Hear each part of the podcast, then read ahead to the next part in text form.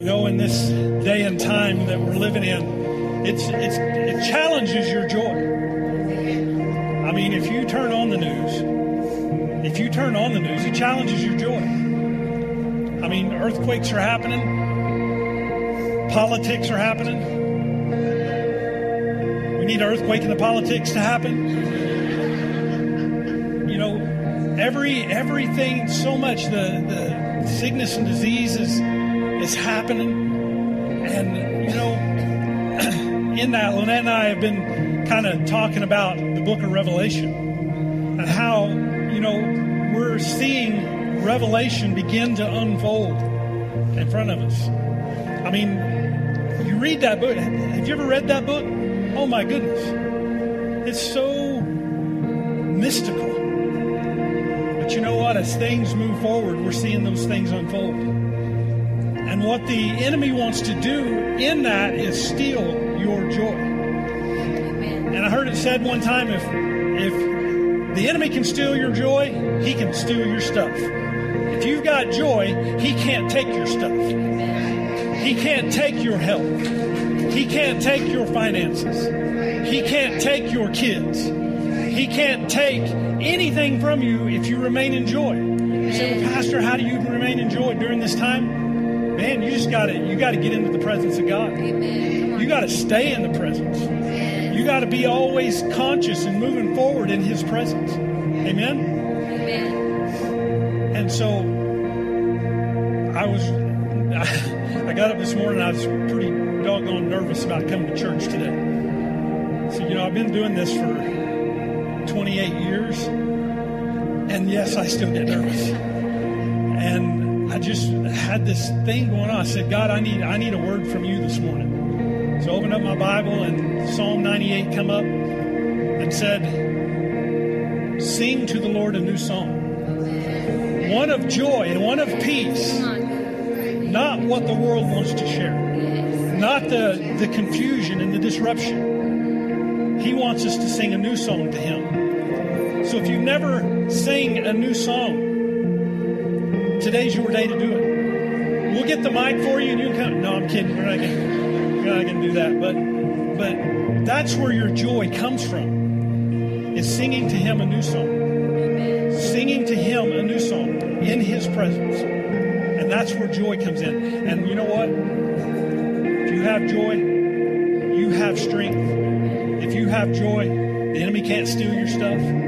If you have joy, the book of Revelation is going to become a book of blessing and not fear. It's not fear. We have nothing to fear. We have nothing to fear. Did you know fear is an illusion? It's an illusion. So don't give in to the illusion. Give in to joy. Amen. Father, thank you for joy.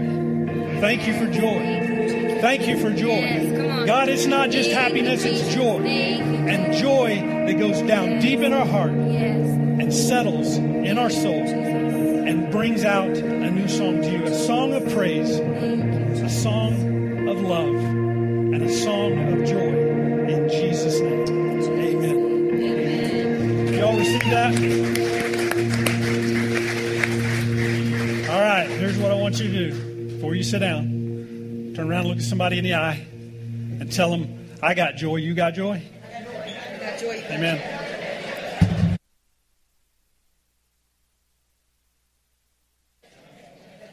Well, it sounds like you got joy. Well, how's everybody doing today? Y'all doing good? And God is good. God is good. God is good. Amen. Amen. All the time. Well, today is August 1st. Can you all believe today is August 1st? Ain't that crazy? I mean, what's that? There you go. All right. well, the beginning of every month, we like to pray over our finances. And then one of the coolest things that I've seen happen for us in this church is that last year, during the pandemic, during all the shutdown, when we weren't able to come and meet in this building, um, God did something so cool for us as He gave us the ability to pay this building off and this property off. That was last year. During, during a time where people weren't coming, where people were, we was doing online stuff and, and um, man, God just increased us financially to the, to, the, to the place where we're able to pay off the building. That is a 30 year note. In 10 years, we were able to pay it off. and it's because it's because of you. It's because of people believing in what goes on here. And, and we appreciate that so much for partnering with us. If you are a partner with us, if you partner with us in finances, uh, thank you so much. If you don't partner us with us in finances, this would be a good place to do it.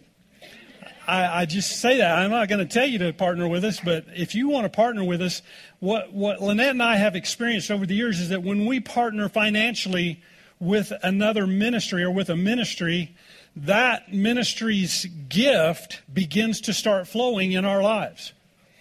Because, because the word says, where your treasure is, there your heart is also. And when your heart is in that, and your finances are in that, it partners you with what they have that is special that they do. And so here, we're special all the way around. And if you just want to have a good, a good um, rounded blessing in your life, you can partner with us financially. Okay. I knew it. That preacher would want money at some point. Nah, I, I say partner where God tells you to partner. That's the that's the joy of partnership here at this church. Is we're not going to say you partner here, but if you like this, partner here, and watch what God will begin to do in your life. Amen. And so I think that we're in a time of miracle signs and wonders. I believe that miracles miracles are happening in our presence. There's cancers and tumors that are disappearing that we hear about often beginning to happen, not, not happening down the road, happening here. There's people getting financial freedom because they partner here. And so if you want to partner here, I believe you'll step into that where your treasure is, there your heart will be also. And when you give, the Bible says it'll be given back to you, pressed down, shaken together, and running over. Amen. And so, anyways, I, I, just want to thank you guys for, for giving here and, and partnering with us. And watching what God's doing. Amen. So let me let me pray. If you if you are a partner with us, I'm praying over you. If you're not a partner with us, I'm praying over you. Wherever you partner, that is what's going to take place in your life. So, Father, in Jesus' name, we thank you for your word. We thank you for your word considering our um, concerning our finances, Father. And I thank you so much that you give to us in order for us to give back into you and to bring your kingdom into this earth. We thank you so much for what you've done for us financially, not just this church, but the people of this church. And we give you glory and honor and praise for all the fruit that's born out of it. In Jesus' name, amen. Amen. Amen. How are y'all doing today? Good deal. Well, if you have your Bibles with you, I would like for you to go over to 2 Kings chapter 7. 2 Kings is right after 1 Kings. And I, I want you to go over there. We're going to put it up on the screen if you didn't bring your Bible, but man, you can pull up your Bible app or whatever and uh, go to 2 Kings chapter 7. And um, just a little bit about my story. Maybe, you know, you've heard this. Uh, if you've been coming for very long, you've heard this. Um, but um, some of you haven't. And so I got born again. I, I, I was I became a Christian when I was five years old. When I, when I was five years old, my, my mom was taking, they were, my mom was dragging me and my brother to church. And uh, I remember sitting one Sunday morning and hearing a message preached. And I tugged on my mom's skirt and I said, I, I think I need to go down there. She says, Hold on. Let's think about this. Let's talk about this. So we went home from church that morning. Of course, I grew up in a denomination that they were meeting Sunday morning, Sunday night, and Wednesday night, and we were there.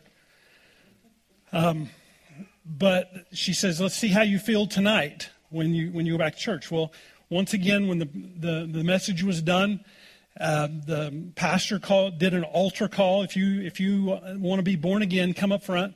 And so I went up there. My mama took me up there. And the preacher come down off the stage and he prayed with me. And I received Jesus into my life. That, that, but I don't remember what the message was. But I know the denomination that I was raised in enough to know that I believe that I tugged on my mom's skirt because I didn't want to go to hell. They are famous for the hell message, you know, and they scare the hell out of you. And so I wanted the hell out of me, so I, I did tug on my, you know, when, when somebody starts preaching on hell at five years old, you become a little impressionable.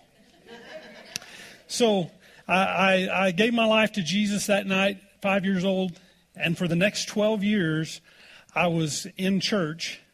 Uh, still, there were times that my mama had to drag me to church. And she'd say, I thought you were a Christian. You better go to church. You remember that hell message? So, um, for seven for for uh, 12 years, at 17 years old, I watched the church that I was in. I watched the um, the the the lack of integrity.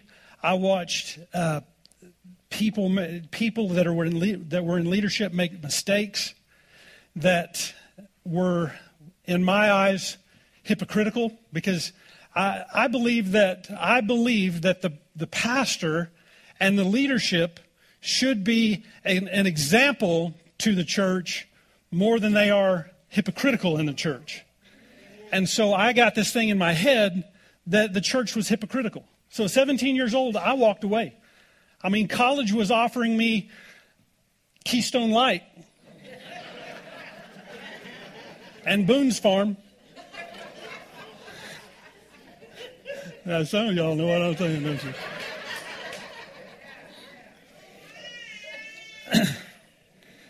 Uh, so I, at 17 years old, I walked away from the faith that I knew.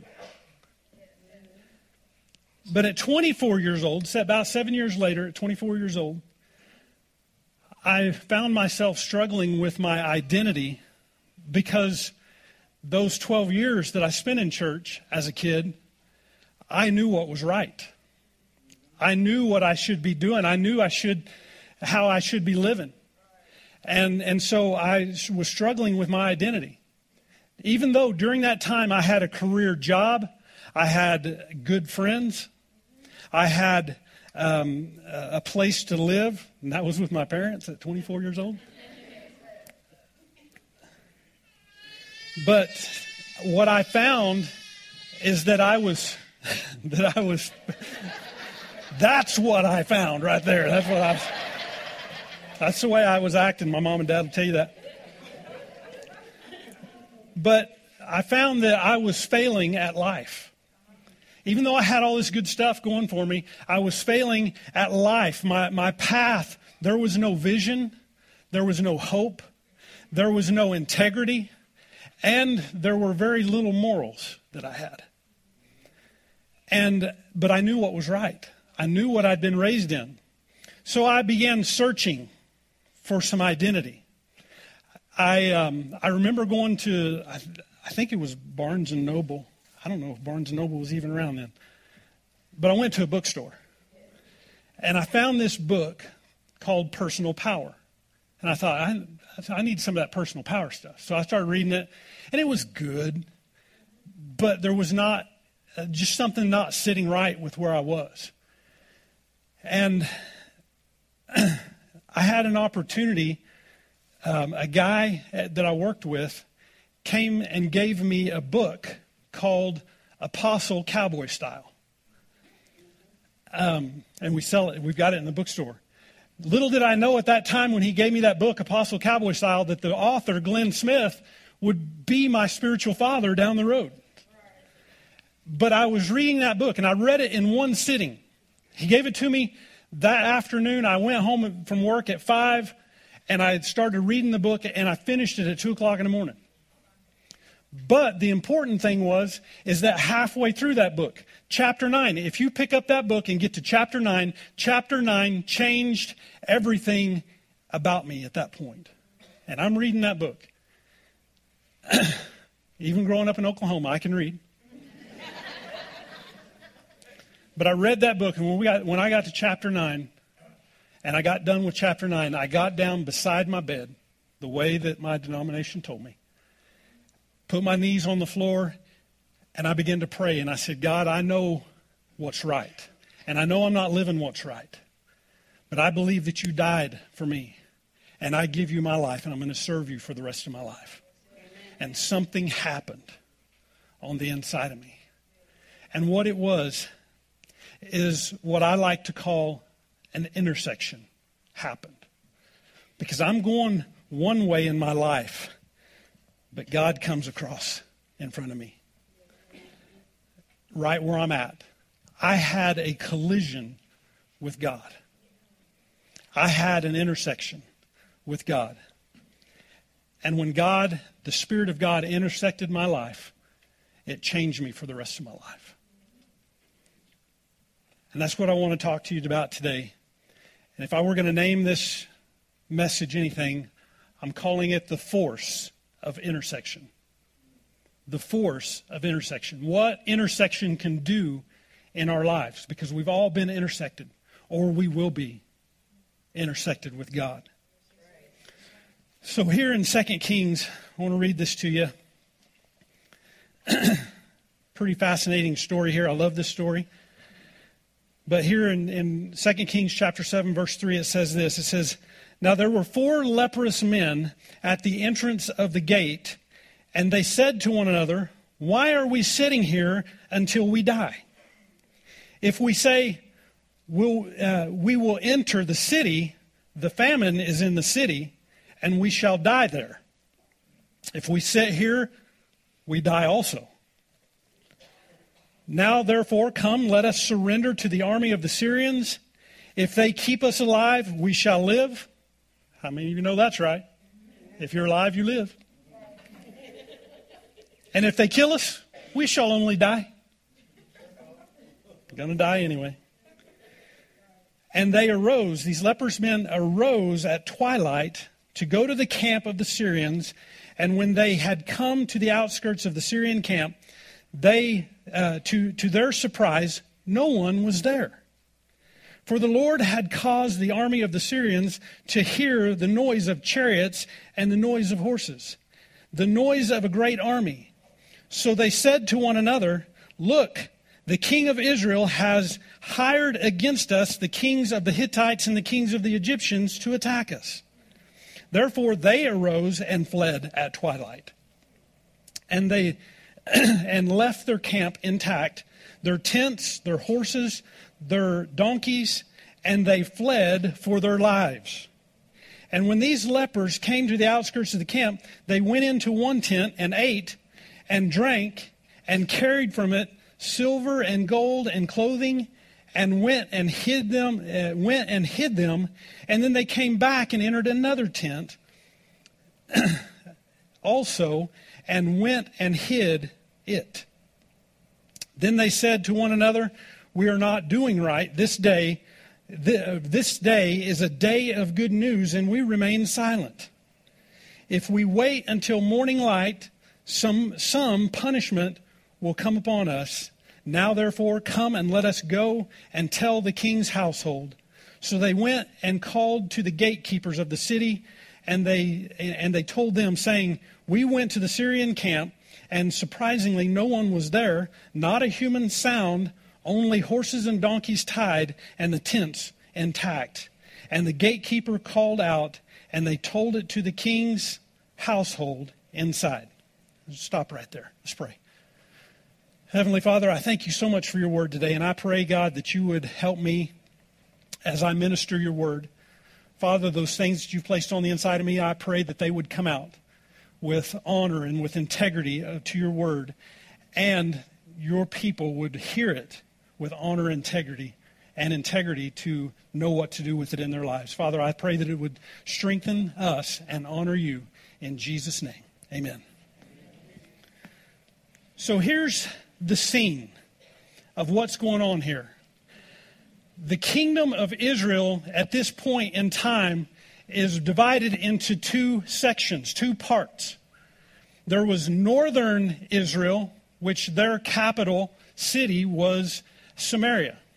And then there's southern Israel, which is called the land of Judah, and their capital is Jerusalem. So the, the, the, the, kingdom is split in, divided into two parts.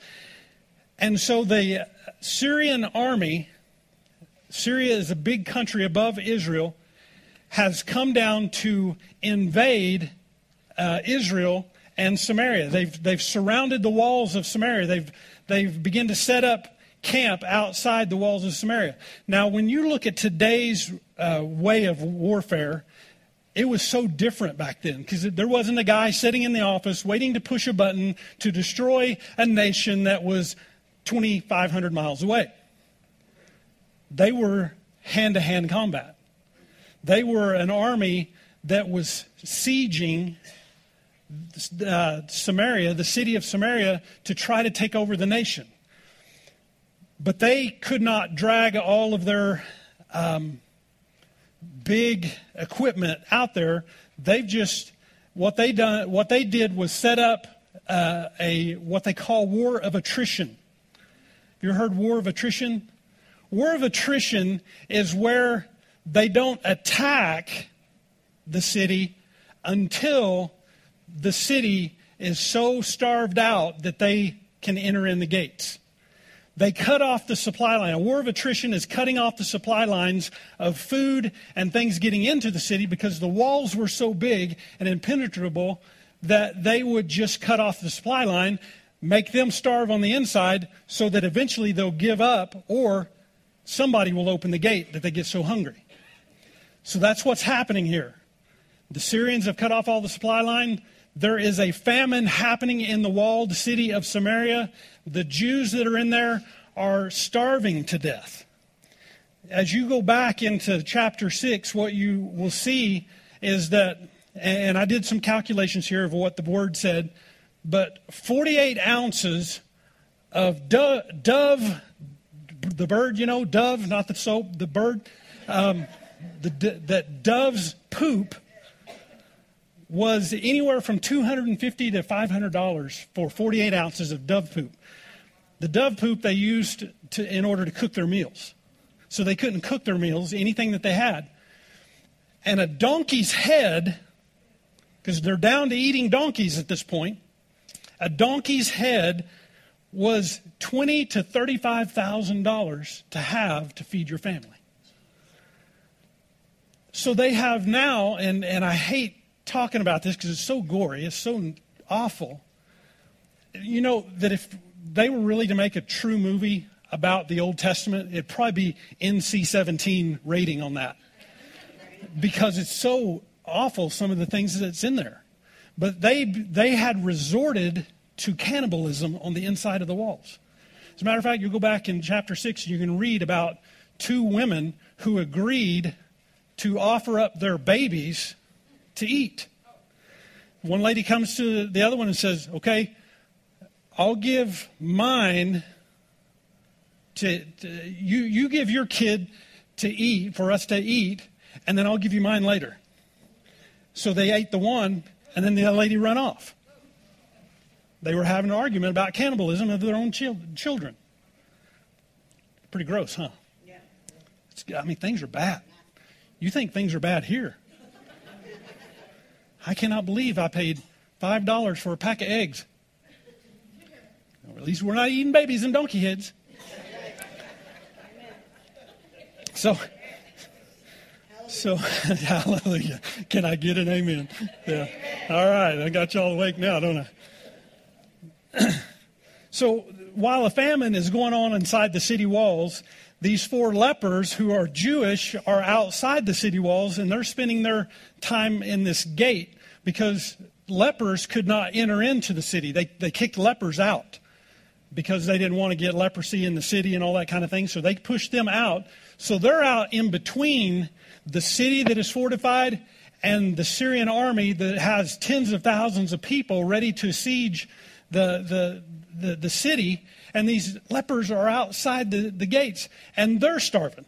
And they said, Well, if we get inside there, if we get inside the city, we're going to starve and die. If we stay here, we're going to die.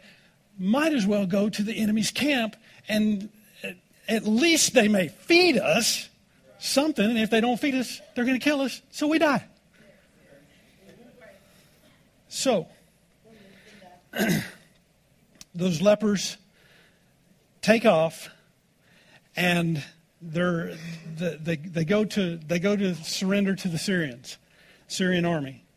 Now, what I understand about the Syrian army, when you read your Bible, it may say Arameans. They were a, they were a group of people from Syria, a group of warriors from Syria. And from what I understand, that they were, would be really similar to what we know as ISIS today. They were brutal people. They were terrible people. And so these lepers, they go, they go, they take off to the enemy's camp. So I want to switch gears here for just a second. So if you're a Christian, do you remember what it was like before you became a Christian? I mean, I told you a little bit about my life where I was trying to find this identity um, that, that led me to an intersection with God. We all come to God um, through some level of need. I, I don't recall ever talking to a person that is a Christian and they became a Christian because it was just a good idea. You know, I ain't done that before. You know, I, I've done everything in the world. I've traveled all over the place. I, I just think, nah, might as well become a Christian.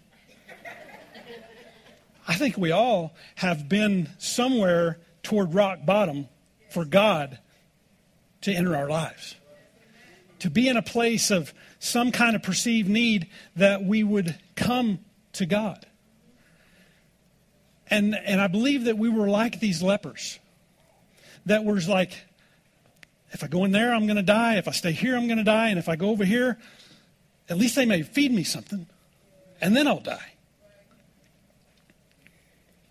But that intersection of salvation that we, that I, that you have experienced is such a beautiful picture of the grace of God. It's such a beautiful picture of the grace of God's redemption. Amen? And we're, we're like these lepers. See, before we came to Jesus, we were the walking dead. I mean, we had uh, we had we had sin that was eating us alive. We had um, wounds from our childhood. We had brokenness in our life. We were diseased and we were rejected. And, and I think these lepers show that very same thing that they were diseased and broken and rejected. But they were still people. Just like it says in the New Testament in Ephesians, it says we are saved by grace through faith. And it's in that intersection of saying, What am I going to do? And God intersects our life. That God's work that, that God works a miracle in our lives. And that that miracle is just so amazing. How, how does God do that? How does God change our lives? What is the grace of God that changes our lives? How do we explain that? Other than we just walk in, we step into Him, and He changes us forever. Forever. Here in, in um, verse 5, it says that these lepers, it says they arose at twilight to go to the camp of the Syrians. And when they had come to the outskirts of the Syrian camp, to their surprise, no one was there. For the Lord had caused an army of uh, uh, caused the army of Syrians to hear the noise of chariots and the noise of horses and the noise of a great army So they looked at one another and they said, Look, the king of Israel is hired out against us. And, the, and, and they talk about the, the Hittites and the Egyptians. The Hittites and the Egyptians were known for their chariots and their horses of war. And it scared them. And, and, and what I see here in these, in these verses that they left at twilight. What time of the day is twilight but supper time? I think these lepers were out there and they're going, I smell food and I'm hungry and I've got to get to a place where, I mean, what are they going to do? They're not cooking in there. And we're not cooking out here. So let's go where the cooks are.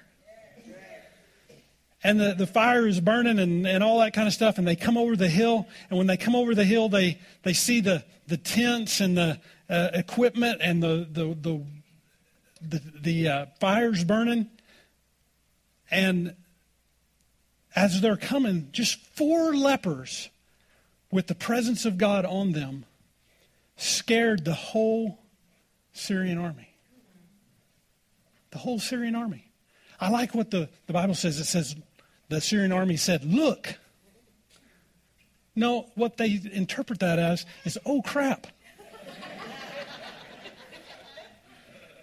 I told, uh, you know, they, they said, Look, and they could hear.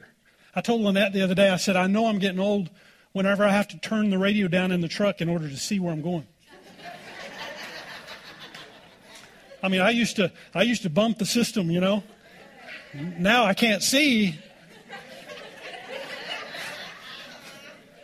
Give me some AM radio. I got to hear. I got to hear somebody talk like this. You know? Somebody pulls up next to me with their.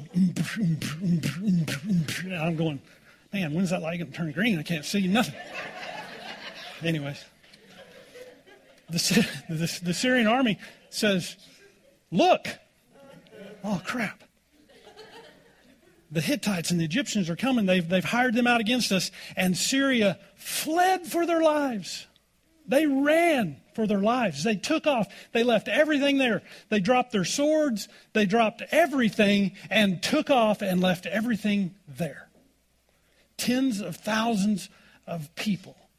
They left everything there. And when these lepers come over the hill, they look down into that camp, and there was no one in the camp. So, what do hungry lepers do? They find the mess hall. And they, they found the mess hall. And there was all this food. They walk in, there's all this food. There's chicken fried steak, fried chicken. They didn't have pork chops because they were Jewish but maybe it's lamb chops or something like that. They, they found all and green beans and mashed potatoes. Man, they're just walking up and down the line. line you know, it's like Furr's Cafeteria 2.0. And, and, they're walking, and, and they're just walking and grabbing food and they're shoving it in their mouth. And I mean, it's got like mashed potatoes and gravy hanging off their eyelashes. And they're going, Oh, this is so good. This is so good.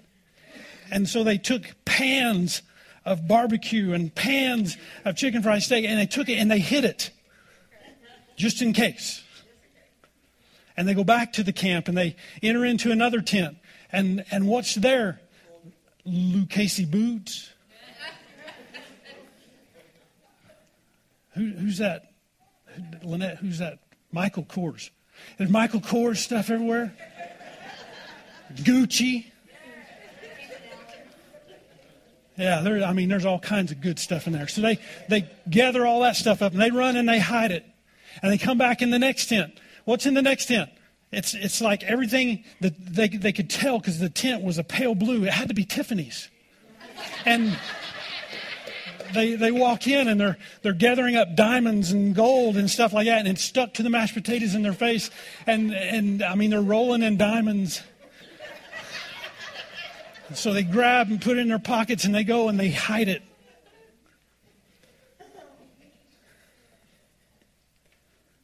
I remember when God came into my life for the first time. I mean, not at five, but at seven or at 24. when God truly came into my life, it changed everything. And I loved the benefits of what God gave.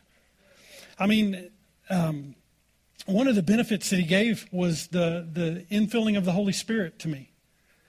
And it wasn't about being able to speak in other tongues or anything like that. What the infilling of the Holy Spirit did to me right off the bat was made my Bible come alive. I mean, the, these were just stories before, but now they're a part of my life. The, the, my eyes got open to the Word of God. That was such a cool piece of salvation for me. So back to the lepers. They, they, they went and hid all this stuff. And the last tent that they ran into was the dessert tent. Mm-hmm. Apple cobbler, banana pudding,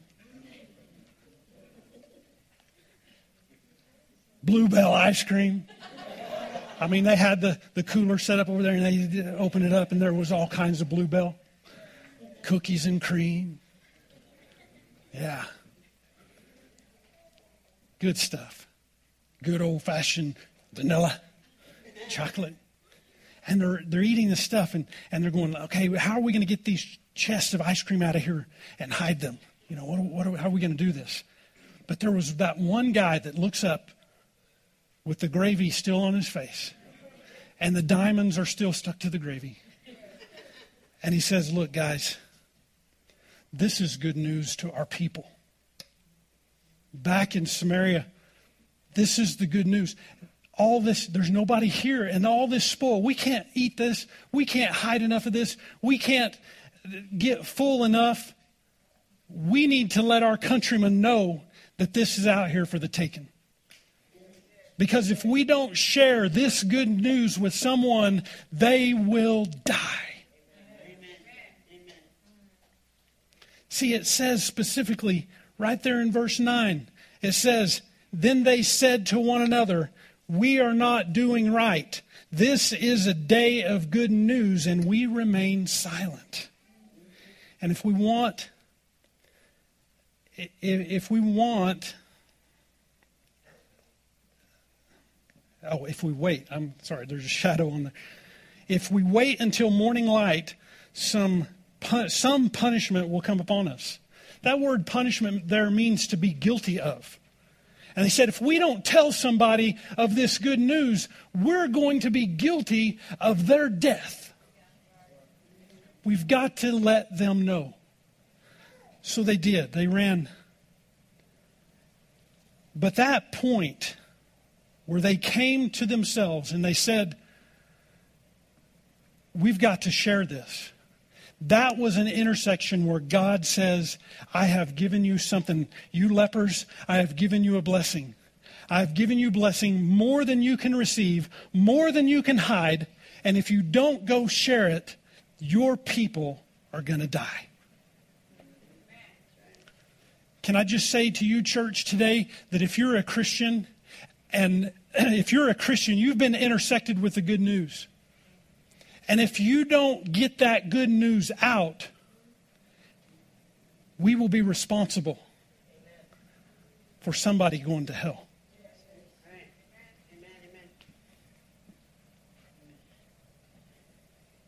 Hmm. How many of us enjoy the bounty of the gospel of Jesus Christ? I mean, we live in a time where we've got multiple Bibles.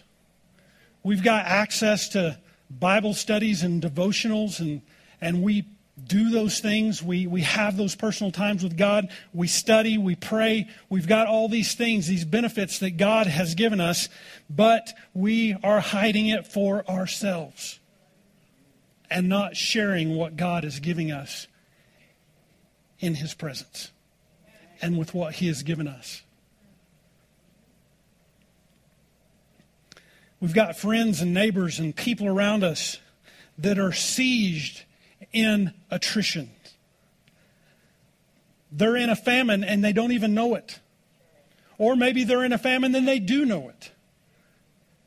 but they're being held in bondage. They're living in bondage. They're living in starvation. They're living in sickness and disease and cannibalism. Of course, not literally. But, I mean, just look around at the world that we're in right now. We're tearing one another apart in this country. We're tearing one another apart. And the only way to stop and get this thing turned around is the church. Not the church building, but the church people. Because we've got something that they need in order to bring peace and joy back into their lives. And we've got it. And we need to share it. We need to not try to figure out how to hide it, but to get out there with it. And all the while, we have that bounty of good news and a choice that we either hide it or we share it.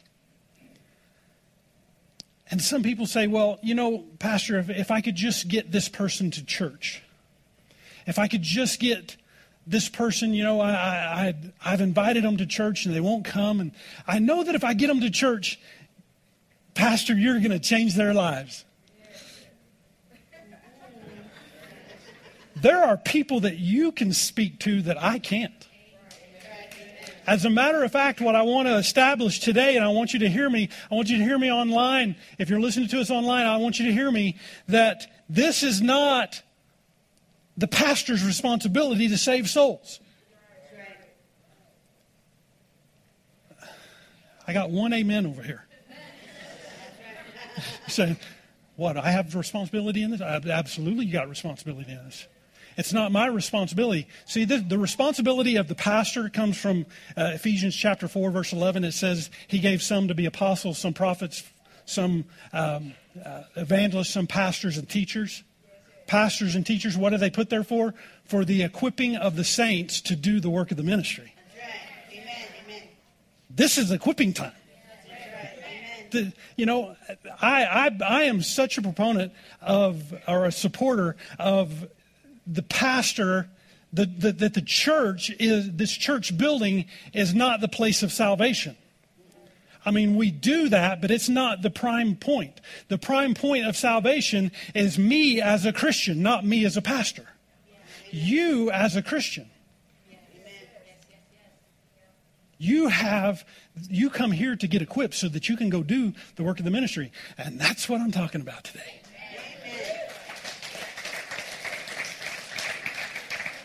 Because the good news, the gospel of Jesus, the good news, because if you take this word good news and you put it over into the Greek New Testament, it means the gospel. The good news is and always has been the responsibility of the everyday Christian. Because if we experience the good news, we must not hide the good news because of our confidence because of our thinking how people are going to react, how we're going to lose friends, how to lose friends and influence uh, people the wrong way is to become a Christian a lot of times. No, we have the influence. See, that's why Jesus said, Go into all the world and preach the gospel. He said, Go into all the world and preach the gospel. All the world is not the globe, all the world is your realm of influence. Because you've got people that you could minister to that I could never as a matter of fact, if you said, This is my pastor, and he's got something to say to you, they're going to go, I, I don't want anything to do with that. I don't know him, I don't trust him, but I know you and I trust you. We're responsible for the good news that we have. Because when we have the good news, we become the intersection of their life we become the intersection. See, the cross of Jesus Christ is an intersection. Have you ever looked at the cross? It's an intersection. It is an intersection. It is when we're walking one way. We've got a journey this way, and Jesus intersects our life. We are a walking cross when we have Jesus in our life. Are you with me? In 1 Corinthians chapter 1 verse 18, you can just write this down. But it says that the message of the cross is the power of God to those who are being saved. The message of the cross is the power of God to those who are being saved. You carry the cross.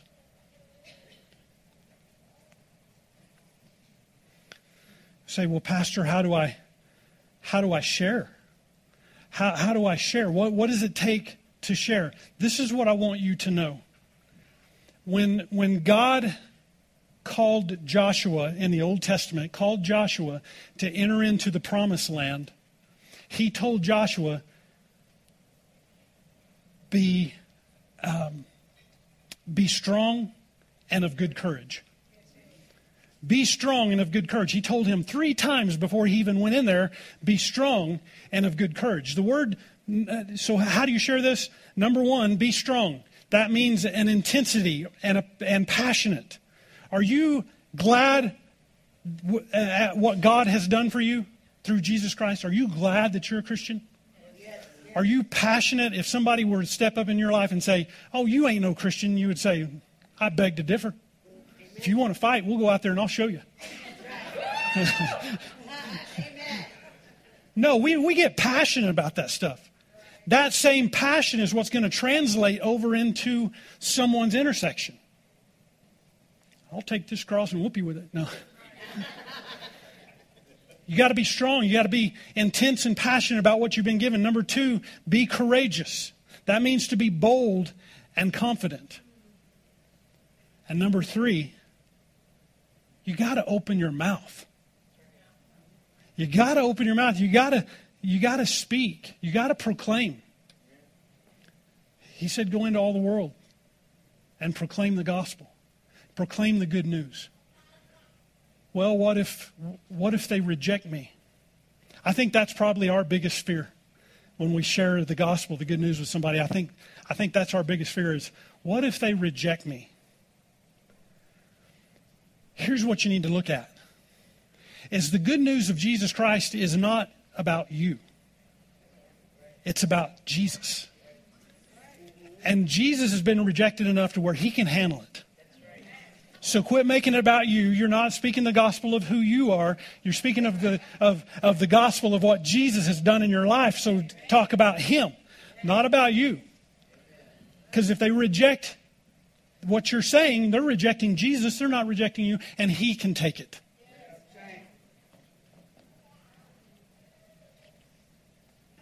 See, people in this life that's in your realm that don't know Jesus, they don't just need to know about Jesus, they need to experience Jesus. They don't need to know just about the love of God, they need to experience the love of God. And that happens through you. The cross through you is the intersection that they need to turn their lives. We've got a lot of techniques out there.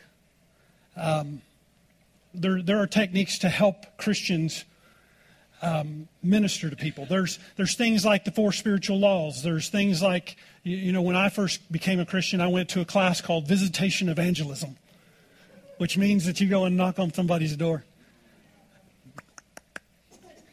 Do you know Jesus Christ as your Lord and Savior? Didn't you see the sign, no soliciting? Get off my property. There's visitation evangelism, there's four spiritual laws, there's the way of the master, all these techniques. But the thing that I found out about those techniques is they're not organic. You know, you start approaching people and say, that, that especially that you don't know, and you're you're telling them, "Hey, do you know Jesus Christ, your Lord and Savior?" It's like eh. they push back.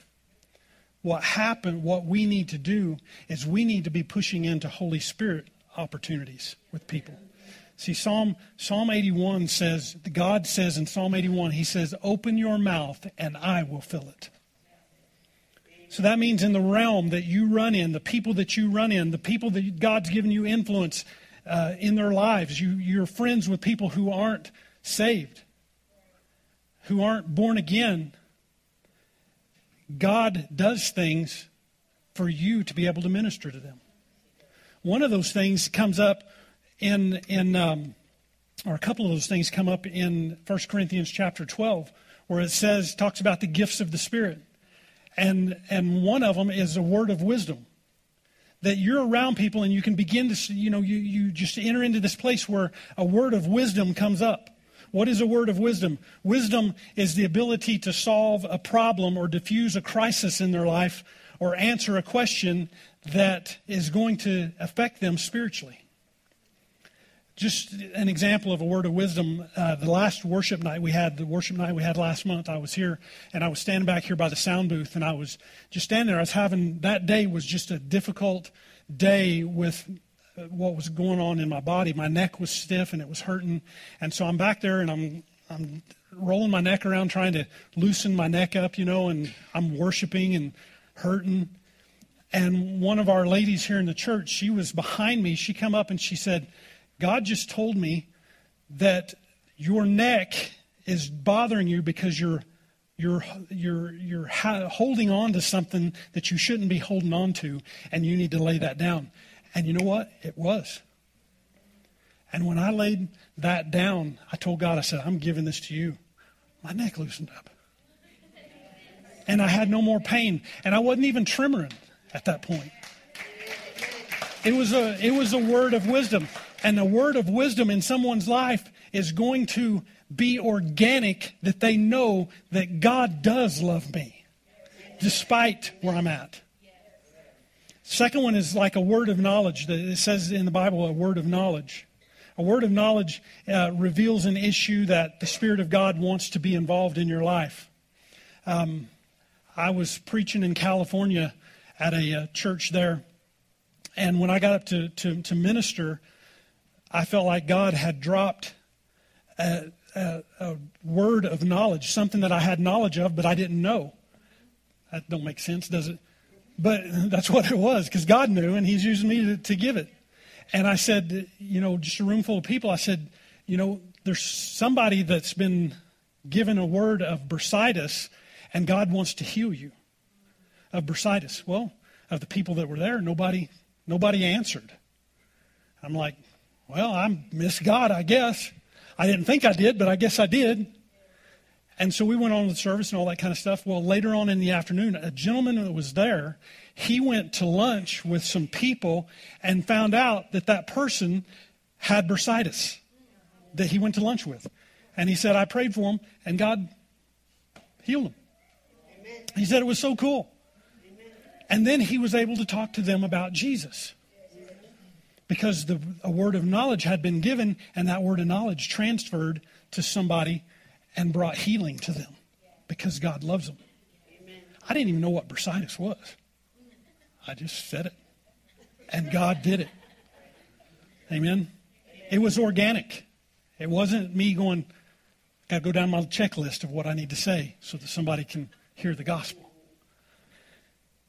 And, the, and one of the best things that you can use to influence people in the gospel is your testimony. Your testimony, your story. What has God done for you? It's not about it's not about what questions you're asking them and leading them down this path. It is totally about what God has done for you. Because you're an intersection. You carry the force of intersection on the inside of you. Amen. Amen. Those things create the intersection. But here's one last thing from this story. When the lepers got up, they got up and went at twilight. That's the, the space between the sun shining and the moon shining. It's that place in between that's looking at darkness coming on. And I want to tell you, if you don't know, that we, I believe, in this time, in this space that we live in right now, it is twilight and people need to hear the gospel. It's getting more to the place where Jesus is coming back soon. and that darkness is going to try to enter in. Darkness is going to try to settle on this earth. But we're living in the twilight. We're living in the twilight, and God is saying, I need you in this twilight. I need you to get up and go. I need you to go and experience what I've done for you and take it and share that. Amen. It's time because we're living in the twilight. Dark days are coming, but you're in the twilight. God's going to honor when you open your mouth, and He fills it. So here's the bottom line. So we have a responsibility to share the good news of what we've been given. Did you hear me? We have a responsibility. We have the responsibility of sharing what God has given us. And that we can enjoy the spoils of what we've been given but not hide them. We can't hide. We can't hide what God has given us. Well, you know, Pastor, I, you know, I, I've asked Jesus into my heart. I got my fire insurance, so I'm just going to sit back and let Him do it. Let you do it. We don't have that luxury anymore, guys. We're living in twilight. We're living in twilight. So in that, we bury the cross. Uh, we bear the cross. We bear the cross of Jesus Christ. We have been given the intersection for those who are around us. So here's what I want to do today. Rhett, would you come up and play for me? I want to I want to challenge you just a little bit. You're going to go, "Oh no." So would you do something for me? Would you all stand up on your feet just for a minute? We're, going to do something what, what I want to do is not hide the good news that we've been given. And I want to show you how easy this is to be able to share with someone. This is just the, this is just the bare bones of, of sharing with someone.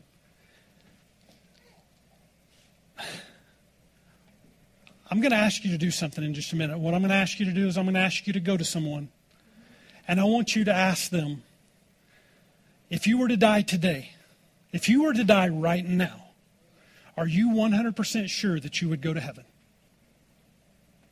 And listen to them. And then when, when, you, when you who are asked that question, then I want you to ask the same question back to the same person. So this is going to require some movement. This is going to require you to get out of your comfort zone. This is the one rule that I have is you cannot ask the question to your spouse. Because if you do, I know there's going to be ladies in here when their husband, when they ask their husband and he says, Yes, I, I know Jesus, and she says, No, you don't. That's not the way, that's not what you displayed a while ago. You're going to hell. You're doomed. You can't. So I want to keep the peace in families. So I'm going to ask you to go to someone that you don't know or someone who's not a part of your family. And I want you to ask them if you were to die right now, are you 100% sure that you would go to heaven? So I wanna, I'll show you. Amy, if you were to die right now, are you 100% sure that you would go to heaven? She said yes. Now you ask me.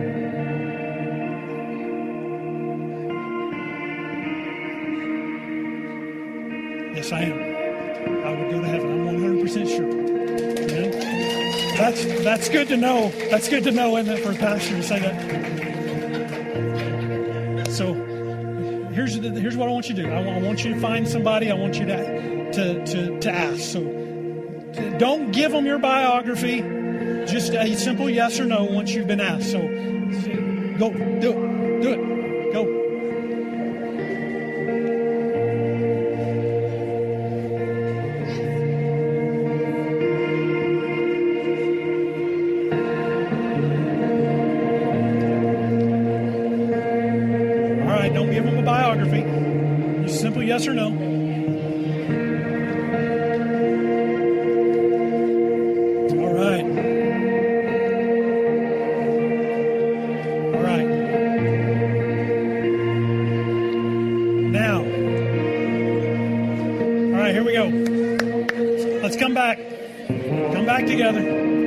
Back together.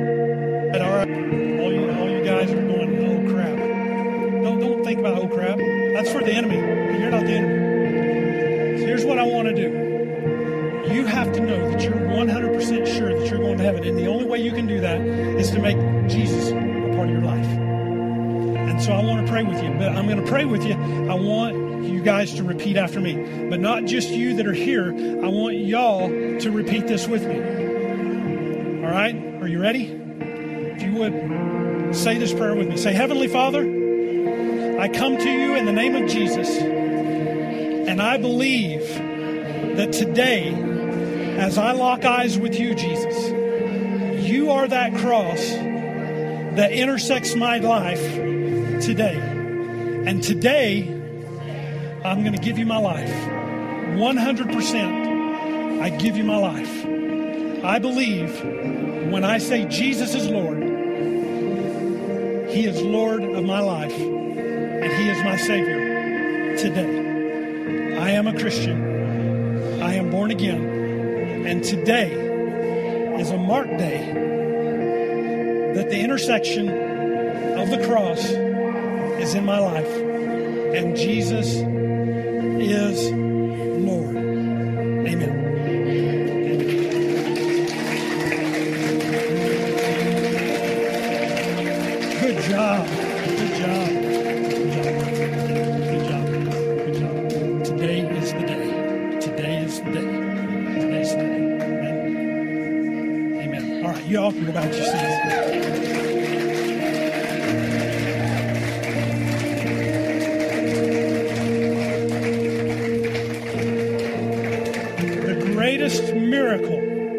greatest miracle. I used to you think, well, you know, if I saw somebody raised from the dead, if I saw somebody healed of cancer, if I saw somebody, um, you know, blind eyes open or whatever, that'd be a great miracle. But today, what you witnessed is the greatest miracle, the greatest miracle that you could ever witness or be a part of. God is good. So now, take what you've been given and go share it with the world. Go share it. Pray for you, Father, in Jesus' name. I thank you for every person who not only came up here, but Father, every person in this building, every person that is watching online, listening to podcasts, wherever they're at, Father, I pray in Jesus' name that they would take this miracle and they would run with it, and that they would go and tell the world, go into all the world and tell what you've done for them. Father, I thank you and I praise you so much for your word, thank you for the miracle signs and wonders that follow after your word. In Jesus' name, amen and amen.